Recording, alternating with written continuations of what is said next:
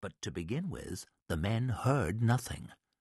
After a while, Svein said, These trows are getting sluggish. We'll catch our death of cold standing here all night. And Gisli said, This field of yours, Eirik, is really very bumpy. We should do you a favour and till it for you once we've killed the trows. Just then they heard a faint, persistent noise, a scratchy sort of hum. It came from underground and all around them. That's good, Svein said. I was getting bored. While they had been waiting, the moon had come out. All across the field they could see the nettles and tussocks shaking as the trows passed beneath them, tearing through the soil. Soon every inch of ground was settling and shifting back and forth as if it were water. Then Gisli said, that's one job we don't have to do after all. Eirik's field is going to be nicely tilled before the night's over. But that was one comment too many for Gisli.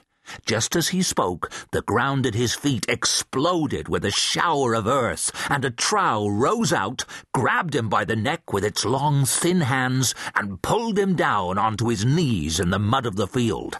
Then it bit his throat out. Gisli was so surprised he didn't say anything. With this, the moon went behind a cloud, and the men were blinded.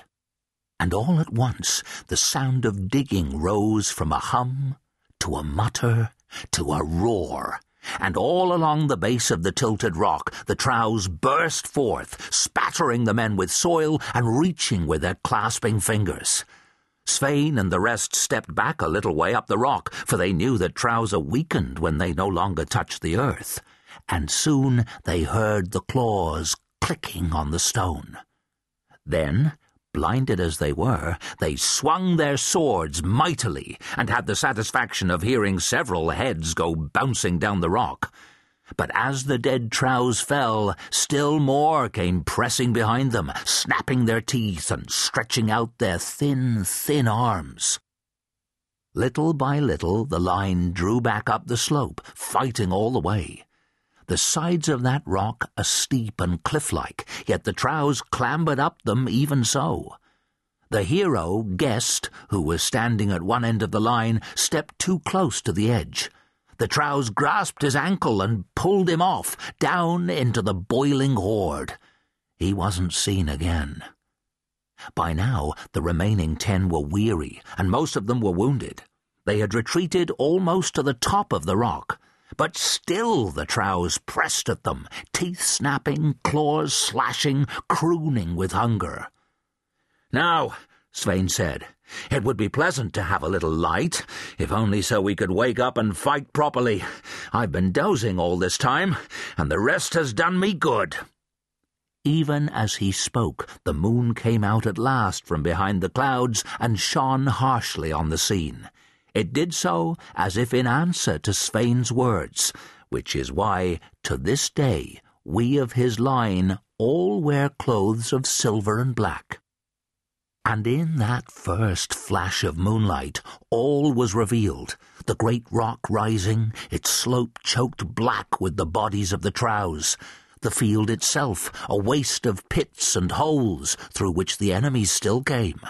The summit of the rock, not ten paces from the precipice, where ten bloodied men still held their ground.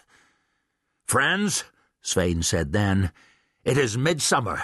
The night will not last forever. And with that, all ten gave a great cry and redoubled their efforts joyfully, and not one of them took another step back towards the edge of that cliff.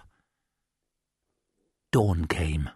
The sun rose over the sea, and with the light the people of the nearby house unlocked the gates and ventured into the fields.